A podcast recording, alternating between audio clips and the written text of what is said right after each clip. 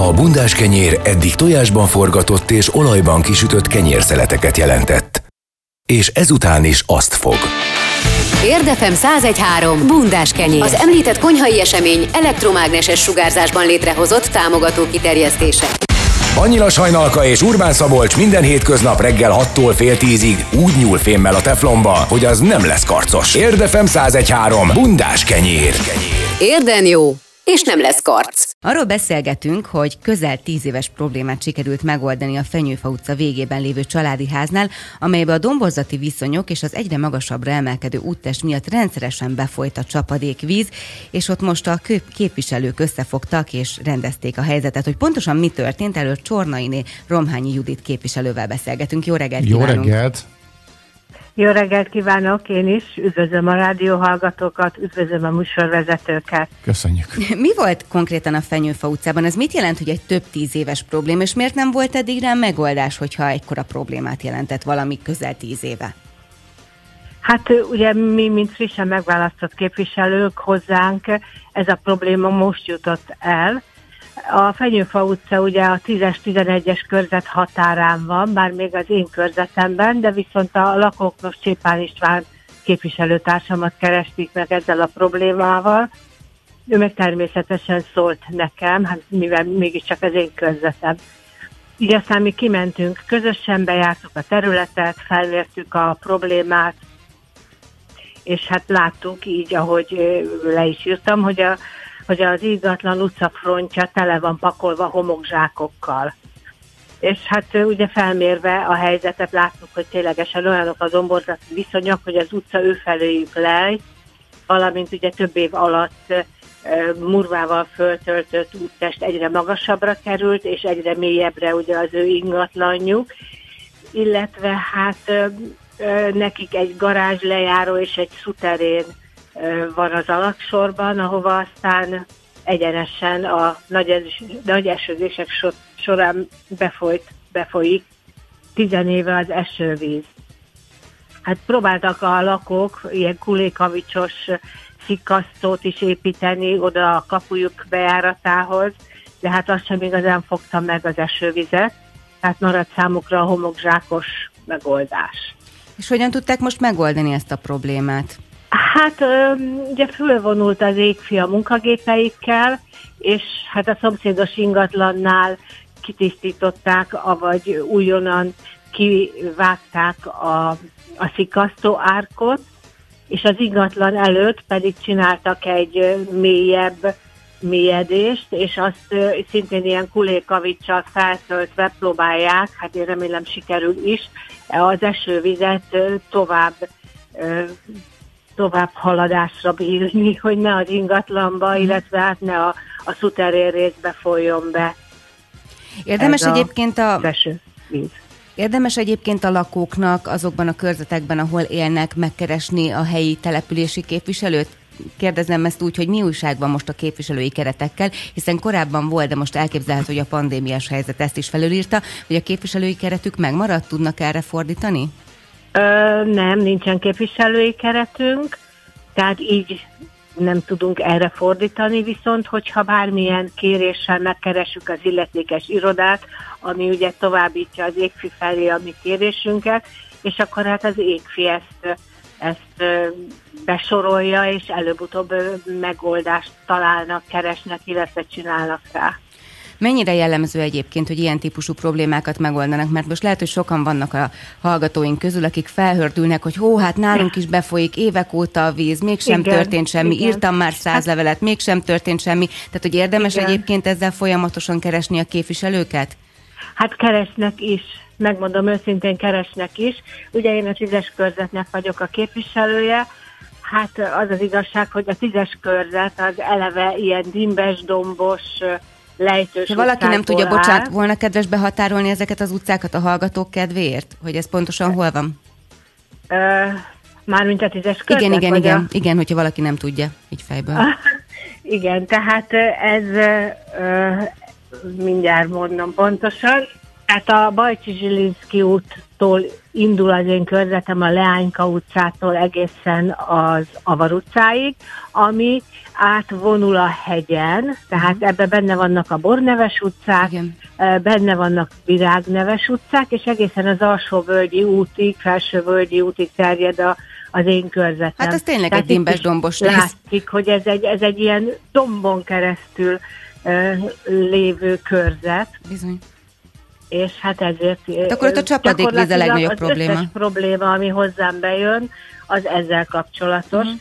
Hát a különféle ilyen kis mini lakossági fórumra hívnak engem a, a lakók. Így voltam kint a Badacsonyi utcában, a Citromfa utcában, a Barackfa utcában, ahol szintén ugyanilyenek a problémák, főleg ha, ha a, az ingatlanok egy ilyen úgynevezett teknő aljában vannak, tehát hogy jobbról is, balról is odafolyik az esővíz, és hát ugye ezek az utcák jelen pillanatban zömében murvásak, tehát nem csak az esővíz, a murva is folyik, eltömve ugye a, a szikasztóárkokat, eltömve az átfolyókat, tehát ezekre bizony-bizony probléma, ezekre megoldást kell ezekre a problémákra találni, minél hamarabb. Ö, le, nem annyira vagyok képben a, a helyszínnel kapcsolatban, hogy hosszú távú, nem feltétlenül építészeti megoldás lenne esetleg? Tehát mondjuk növények, vagy fák, hát vagy az bármi? Kevésbé, hát az az igazság, hogy, hogy itt az aszfaltozás hozná az áttörést, mert ugye ha ezek a mellékutcák le, lesznek majd aszfaltozva, ahogyan ez tervbe is van véve, akkor, akkor ugye azzal egy együtt kiépítik az esővíz elvezető árkokat is, és akkor, akkor ha megfelelően vannak ugye ezek az aszfaltozott utcák szintezve, akkor ezek a, ezek a vízbefolyások uh-huh. meg fognak szűnni. Tehát vízelnyelőkkel belevezetve csatornába ide-oda ezeket meg lehet oldani, de hát ugye ez a következő évek feladata, illetve hát már nagy érdeklődéssel várjuk valamennyien ezt az aszfaltozás kezdetét, ami még idén év közepén el fog kezdődni. Mik a legnagyobb tervek így a tízes körzettel kapcsolatban, amiket kitűzött célul, amelyeket feltétlenül szeretne megvalósítani? Hát igen, a legégetőbb probléma jelen pillanatban az Alsóvölgyi út, Felsővölgyi útnak a, a forgalom lassítása, a forgalom csillapítása, itt nagy felzúdulás volt már évek óta, meg van jelen pillanatban is a lakóközösség, illetve a lakosok körében. Ugye az utóbbi években megsokszorozódott az átmenő forgalom ezen az utca részen, az Alsó-Felsővölgyi úton. Én pár évvel ezelőtt ugye kitetettem oda harminc kilométeres sebességkorlátozó táblákat, de hát ez természetesen senki nem veszi figyelembe. És itt bizony, bizony fokozott a balesetveszély, az Alsóvölgyi út keskeny, van egy nagyon mély betonárok, tehát a gyorsan és figyelmetlenül haladók sokszor belezúgnak ebbe a betonárokba. Tehát most polgármester úrral éppen azon dolgozunk, hogy a Felsővölgyi útra egy forgalom uh, csillapító utcaedényeket, ládákat, növényládákat uh, fogunk kihelyezni, ezeknek a beszerzése, tervezése folyamatban van, ami egy kicsit lassítja a gyorshajtókat, illetve hát az Alsóvölgyi úton is ezt a forgalomlassítást mindenféleképpen meg kell oldani, tehát ennek a kidolgozása is folyamatban van, ezt is én mi hamarabb szeretném, hogyha megoldódna, mert mondom, ez egy nagyon-nagyon régi és, és veszélyes probléma. Köszönjük szépen, hogy elmondta ezeket az információkat, és hát hogyha valakinek esetleg lenne igénye így ebből a keretből csemegézni, amiről szó volt, akkor azt hol teheti meg, vagy ezt fogom magam, írok egy levelet önnek, felhívó telefonon? Igen, hát nagyon-nagyon sokan keresnek engem telefonon. Én mindig is mondtam, hogy elérhető vagyok, bárkinek, bármikor. Mindenkit visszahívok, akit nem tudok fölvenni, mindenkit meghallgatok, mindenhova oda megyek, megbeszéljük, átbeszéljük, és én akkor a problémát természetesen továbbítom az illetékes irodához, hivatalhoz, és mindenféleképpen megpróbálunk mindenre megoldást találni. Nagyszerű, köszönjük szépen, köszönjük hogy itt szépen. Volt velünk. Én is nagyon szép szépen napot. Köszönöm. Szép napot, jó munkát kívánunk. Viszonthálásra, jó munkát. Csornainé Romhányi Judittal beszéltünk, a tízes számú választókerület képviselőjével. Egyébként minden képviselőnek az elérhetősége, telefonszáma, e-mail címe az Érd újságban megtalálható. Érd ef em száz egy három. Bundás kenyér. Már nem is félek tőle annyira. Felhívtuk Csengeri Attilát, az Érd Körbe Egyesület alapítóját. Azzal kapcsolatban, hogy öt biciklitúrát is szerveznek a környéken, a tágabb értelembe vett környéken, július tizenegyedike és augusztus huszonkettedike között. Jó reggelt! Jó reggelt, szia! Jó reggelt, üdvözlöm a rádió hallgatóit is. Bepillantást nyerhetünk egyébként egy, gondolom, kerékpárüzlet, nem? Akkor valamilyen üzlet mindennapjaiba, hiszen, mint mondtad, egyedül vagy. Úgyhogy ha esetleg bejön egy, egy vevő, akkor nyugodtan szolgált ki. És akkor egy kicsit... kicsit jó, rendben, meg fogjuk oldani. Valóságszerűen fogjuk ezt előadni, ezt a dolgot. Na, mesélj ezekről a tervekről. Mennyire tolódtak össze, torlódtak össze ezek a... Ezek a tervek ugye a járvány miatt, gondolom azért ennek egy része már megtörtént volna, hogyha minden a normál helyzetben van. Igen, minden évben készülünk valami túrával. Most valóban a, a tavaszi indulás az egy kicsit eltolódott. Nem tudtuk ugye azokat a tervezett túráinkat betenni, illetve hát azokat, amiket így pluszba gondoltunk idei évre megszervezni. Németh Zsolti eh, taktársunk pedig eh, úgy gondolta, hogy akkor ezeket most már ideje elkezdeni, és eh, eh, próbáljuk meg most már ebben a helyzetben is ugye ezeket eh, megtenni. Nyilván azokkal a eh, óvintézkedésekkel, nyilván a kerékpáron, a szabad ég alatt sokkal könnyebben meg lehet tartani, akár másfél méter távolságot is, de azt gondoljuk, hogy eh, szükség van a mozgásra, szükség van arra, hogy kerékpáron ugyanúgy, mint ahogy annak előtte is felpattanjunk, és akár itt a környéket meglátogassuk. Merre mentek, és mikor kezditek ezeket a túrákat? Ugye, ahogy, ahogy említettétek, ugye több túrával is készül így az Egyesület. Itt lesz Váli Bringa túrától kezdve egészen Cseppeli autógyár, gyári múzeum látogatásig. Tehát itt a környékben lévő olyan elérhető közelségű helyeket néztünk ki, ahol azért vannak benne látnivalók is, amit könnyen le lehet akár családos túraként is tekerni, illetve az Érd Körbe Night-nak a folytatásaként is lesz egy, egy éjszakai túránk, amit két keréken az Érdi Éjszakában címmel hirdetünk meg, arra is várunk jelentkezőket. Hogy osztályoznád ezeket a túrákat? Egyrészt távolság, másrészt pedig emelkedő tekintetében. Kiknek ajánlod, és melyiket ajánlod kiknek? Hát Érd egy sík település, tehát azt gondolom, hogy változatosabb túrákkal készülünk. Egy csepeli túra mondjuk az nem egy dimbes, dombos, de vannak természetesen olyanok, amik, amik változatos terepviszonyokat feltételez. Vannak rövidebb, hosszabb, tehát ilyen harminc kilométertől akár nyolcvan-száz kilométeres túráig.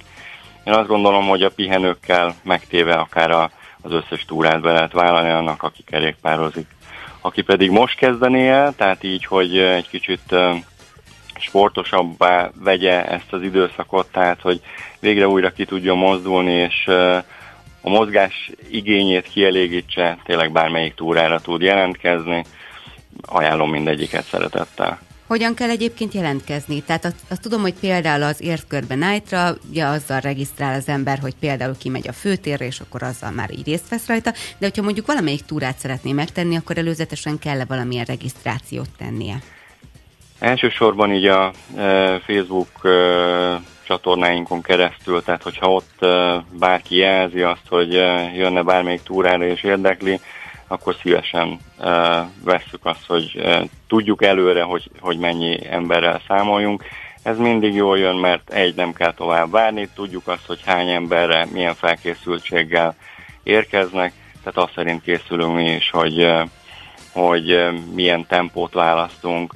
Ugyanis itt is lehetnek olyanok, amik egy ilyen tizenöt kilométer per órás sebességgel ugye letudhatók, de valamit egy ilyen tempósabbra gondolunk, tehát akár egy ilyen húsz-huszonöt kilométerrel is, tehát olyan felkészültségű kerékpárosokat várunk, akik, akik haladósabb tempót szeretnének. Hogyha mondjuk magamból indulok ki, hogyha mondjuk így észbe kapnék, hogy megyek veletek, akkor nyilván megjelennék a kerékpárommal, aztán kész, de hogy mit vigyek magammal? Mi az, ami mondjuk a tapasztalat mondatja veletek, hogy mondjuk egy kulacs vizet, vagy fényvisszaverő, akármit, vagy mit?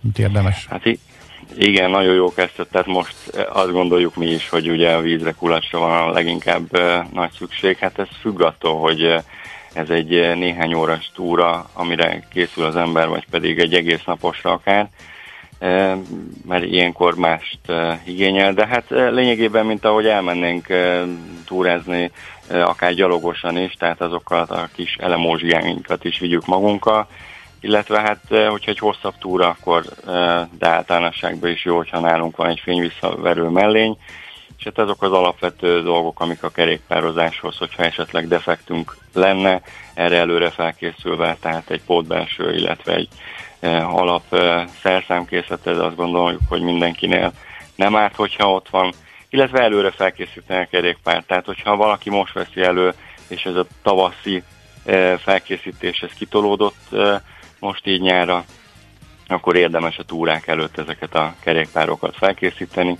illetve saját magunkat is, tehát azért előtte néhány kilométert megtéve azért felmérni azt, hogy egyáltalán mire is vagyunk most idén képesek. július tizennyolcadikán lesz az éjszakai városkerülő túra, arra vannak-e tervek, hogy Érd Körbe nappal mikor lesz? Az, hogy Érd Körbe nappal mikor lesz, ez még tervezés alatt, mert ugye ilyen évünk nem volt még, hogy ilyen szinten kellett volna lefújnunk egy tavaszi Érd Körbe városkerülő túrát. Most úgy látjuk, hogy az őszi kerül majd megrendezésre, de ez még, mondom, terve van. Tehát itt még nagyon sok mindentől függ, és, és elég képlékeny még a mostani időszak ahhoz, hogy akár olyan több száz vagy vagy akár néhány ezer embert egy program alá tudjunk akkor vonni. Figyelj, csak kicsit még rugóznék ezen a vigyünk magunkkal belső dolgon, bár olyan szépen lezártad egyébként a beszélgetést, de nagyon érdekel. Tehát olyan könnyedén mondtad ki, hogy vigyünk magunkkal belsőt. Én műszaki ember vagyok, de hát még nekem is nagyon küzdelmes, főleg harctéri körülmények között egy belsőt kicserélni. Gondolom, ott többen lesztek, nyilván segít valaki, hogyha valakinek defektje van, de hogy azért, hogy egyszerű dolog, az nem, nem annak tűnik egy belsőt kicserélni szerintem. Van valami műfogás, amit így rádión keresztül elő tudsz adni, úgyhogy esetleg segítséget nyújtson azoknak, akik ilyen helyzetbe kerülnek, hogy defektjük van, és van náluk épp egy belső. Én rögtön az első, első labdaérintésre kiszakítottam az új belsőt, ugye az erre cél, való szerszám, úgyhogy nekem nem ment annyira. Hát igen, azt mondom, hogy gyakorolni, gyakorolni, gyakorolni. Ugye, tehát minél többet kerékpározik az ember, a nagyszámok törvénye alapján valószínűsíthető, hogy, hogy több ilyenre lesz szüksége. Nyilván ne adja a túrák alkalma, de, de ezek előfordulnak. Természetesen azok, akik így kísérik a túrákat, ők mindig segíteni fognak, tehát meg tudják ezeket is mutatni, hogy akkor mit meg hogy tettnek, nem csak megmutatják, hanem, hanem segítünk is ugye azoknak, akik, akik adott esetben ilyen problémával küzdenek. Akik még nem tették, nyilván én továbbra is azt tudom mondani, hogy a lakókörnyezetben, a közelben kezdenek el túrázni, és hát előfordulnak ilyenek, igen, hogy, hogy akkor ezeket ott a helyszínen meg kell oldani. Ha a közelben történik ilyen velünk, akkor akár még haza tudjuk tolni, és normál nyugodt körülmények között tudjuk ezt a cserét megtenni. Ha túrán, akkor nyilván ezért is célszerű mondjuk nem egyedül menni, egyedül túrázni, hanem akkor baráti társasággal, vagy így szervezett keretek között, mert akkor ezeket a fogásokat, ezeket meg tudjuk mutatni. Elméletileg tényleg egyszer meg kell tenni, és uh, akkor, akkor utána, hogyha rájön az ember arra, hogy milyennek a, hogyan kell levenni a külsőt, hogyan kell viszont, mit kell ellenőrizni rajta, um, hogyan kell átnézni ugye azokat, a, a, hogy egyáltalán mitől lett defektünk, és, és ezeket kezelni. Um, szerencsére uh, azt mondjuk, hogy, hogy egyre több helyen uh, tudnak ebben segíteni is, tehát azért a tapasztalat is az, hogyha mondjuk akár egyénileg túrázik az ember, akkor, akkor egyre többen segítenek, akár így az utakon, vagy akár a kutakon, ezekben a, a helyzetekben. Igen, és pumpát is vigyünk magunkkal, mert ugye egy persőt berakhatunk, de hát az nincs felfújva még. Köszönjük szépen, a, hogy elmondtad, hogy mikor és hol lesznek bringás túrák, és hát sok sikert kívánunk, és hajrá, és ugye eseménymentes túrázásokat kívánok, már ami a, az ilyen bajos dolgokat illeti.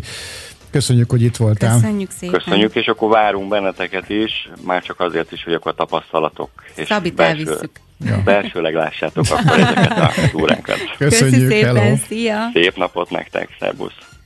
Csengeri Attilával, az Érd Körbe Egyesület alapítójával beszélgettünk a nyári biciklistúrákról, illetve az Érd Körbe Nightról. Érd ef em száz egy három bundás kenyér. száz egy három a magyar igazság. Az általános irányelv az, hogy azokon a helyeken szükséges maszkot viselni, ahol a társadalmi távolságtartás nem valósítható meg maradéktalanul, ezáltal magas a fertőzés veszély. Nem véletlen, hogy például a boltok, illetve a tömegközlekedési eszközök szűk tereiben nem maradhat el a szánk orrunk eltakarása. Ezt a szabályt felülírja egy kínai kutatás, amelyet szemléztek is, és amelynek eredményei azt mutatják, hogy az otthoni maszkviselés sem ördögtől való, sőt. De vajon meddig kell még viselnünk a maszkot? Erről beszélgetünk most doktor Berzéki Ferenccel, a Szászhalom Egészségügyi Központ igazgatójával. Jó reggelt! Jó reggelt! Jó reggelt kívánok a hallgatóknak is! Abból indultunk ki, hogy meséltem Szabinak, hogy most már ebben a harminckét fokban, amikor az ember bemegy egy üzletbe és felveszi ezt a textilmaszkot, akkor körülbelül fél percenként akarja letépni magáról, és egyébként is én személy szerint már nagyon kényelmetlennek ítélem meg, de ugye bárhová bemegyek, fölülök egy buszra, vonatra, stb. Azonnal ugye fel kell venni. De kell még hordanunk ezt a maszkot? Szükséges? Óv minket bármitől? A maszk az óv mindenféleképpen. Csak az, hogy mikor és milyen körülmények között hordja az ember, ugye az befolyásolja a környezet. Az a környezet, ami körbevesz bennünket, és hogy milyen szinten fertőzött. Jelen pillanatban Magyarországon nagyon kevés, hogy kicsi az átfertőzöttség, ezért a maszknak a viselése tömegben, tehát amikor nagyon sok ember van kis területen, és nagyon közel van egymáshoz, akkor van értelme. Ez nem jelenti azt, hogy a környezetben ugye van vírusfertőzött, vagy vírusgazda, és megfertőződnénk, mert nem tudjuk magunkról se, hogy mi azok vagyunk-e. Uh-huh. Tehát... ha én vírusfertőző vagyok, és tünetmentes, és tehát nem tudok róla, ezért nem magamat védem, hanem a környezetemet. Érdekes módon most erről szól a dolog, és nem arról, hogy, hogy mindenki megakadályozza a vírus terjedését, és saját magát védje.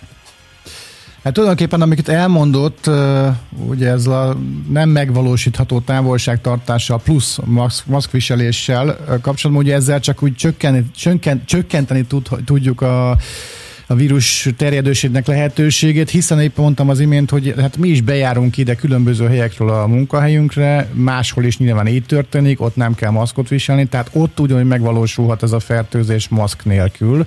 És hát ott sem biztos, hogy megvalósítható ez a távolságtartás. Jól gondolom én ezt? Igen, következő, én sem hordom a maszkot, most hozzá kell tennem.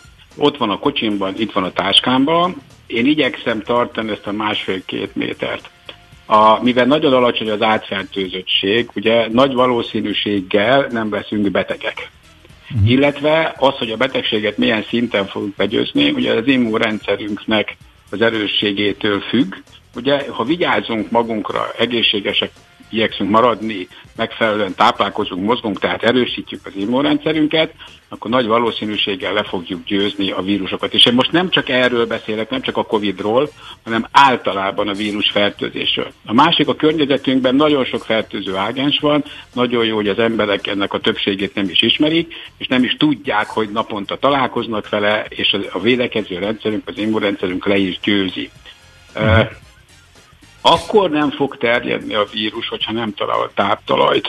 És ugye mi vagyunk a táptalaj, mi terjesztjük a vírust, és hogyha igyekszünk ezt megakadályozni, és ismerve a vírus terjedését, tehát ezt a másfél-két métert, ugye, vagy hogy a fertőtlenítőszereket nem bírja, és betartunk egy csomó higiénés szabályt, akkor egyszerűen a vírusnak eltűnik a táptalaj, nem, nem talál táptalajt, nem tud majd szaporodni, és túl leszünk rajta. Aha. Azt hozzá kell tennem, és azért mondtam, hogy nem csak a Covid, mert előbb-utóbb megvesz az ellenszer, a gyógyszer rá, ugye le fogjuk győzni, de jön majd másik.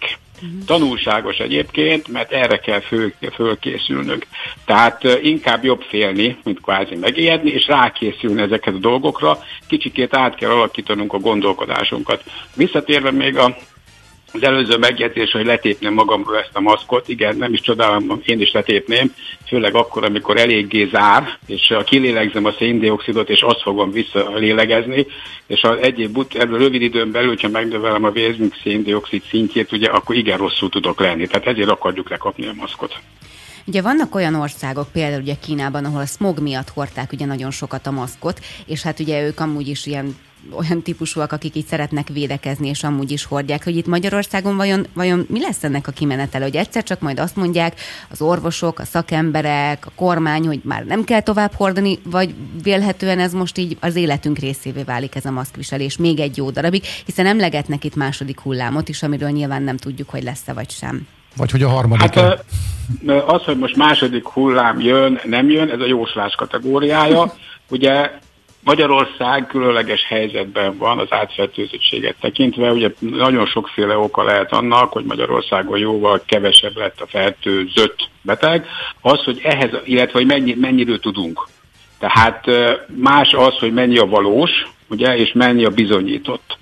Igen. Hát nagyon sok tünetmentes olyan honfitársunk volt, akiről ugye nem tudunk, és az arányok emiatt tudnak változni. A Az, hogy a kormány elrendeli, vagy, vagy megszünteti, hogy ezt kell hordani, nem kell hordani, én nem is inkább a, a kormány döntésére appellálnék, hanem a saját józan eszünkre. Tehát akkor, ha kialakul egy veszélyhelyzet, ugye, akkor mindenki mérje föl a saját veszélyeztetettségét, és ennek megfelelően ö, rend, ö, alkalmazzon óvintézkedéseket. Egyrészt saját maga miatt, másrészt pedig az embertársai miatt. Tehát nem nagyon gondolom azt, hogy mindig mindent rendelettel kell szabályozni. Lásd például, hogy elrendelve a maszkviselést mondjuk a buszon, ugye ott, ahol nagyon sok ember tud ugye kis területen lenni, jó, rendben van, ugye meg lehet büntetni, aki nem hordja, abban az időszakban egyet is értek vele, amikor nagyon veszélyeztetettség. Jelen pillanatban Magyarországon nem. Én úgy gondolom, és ez saját vélemény, hogy aki föl akarja venni, akkor vegye, gondolja végig. És ebben látom a megoldást egyébként, hogyha a gondolkodás módunkon változtatunk, és megpróbáljuk megérteni, hogy nem vagyunk sérthetetlenek, viszont másokat se kellene egészségileg tönkretennünk, tehát a védekezést a saját jól felfogott érdekünkben, a saját gondolataink közé kell beépíteni, és amikor szükségessé válik, akkor ne kényszerítő körülmény hasson ránk, hanem saját magunk önként csináljuk ezt. Igen, ezt én is megfigyeltem például magamon, hogy amikor maszkviselésről van szó, akkor ugye egy darabig, amíg ment ez a ez a rözgetés, hogy így mondjam, ugye, amíg, amíg ugye komoly vesz, egy, vagy komolyabb veszélynek volt kitéve a lakosság, akkor én is ugye azért vettem fel, mert hogy megteszem ezt a lakosság és a magam érdekében is. Most viszont már inkább azért veszem fel, mert megbüntetnek, ha nem veszem fel.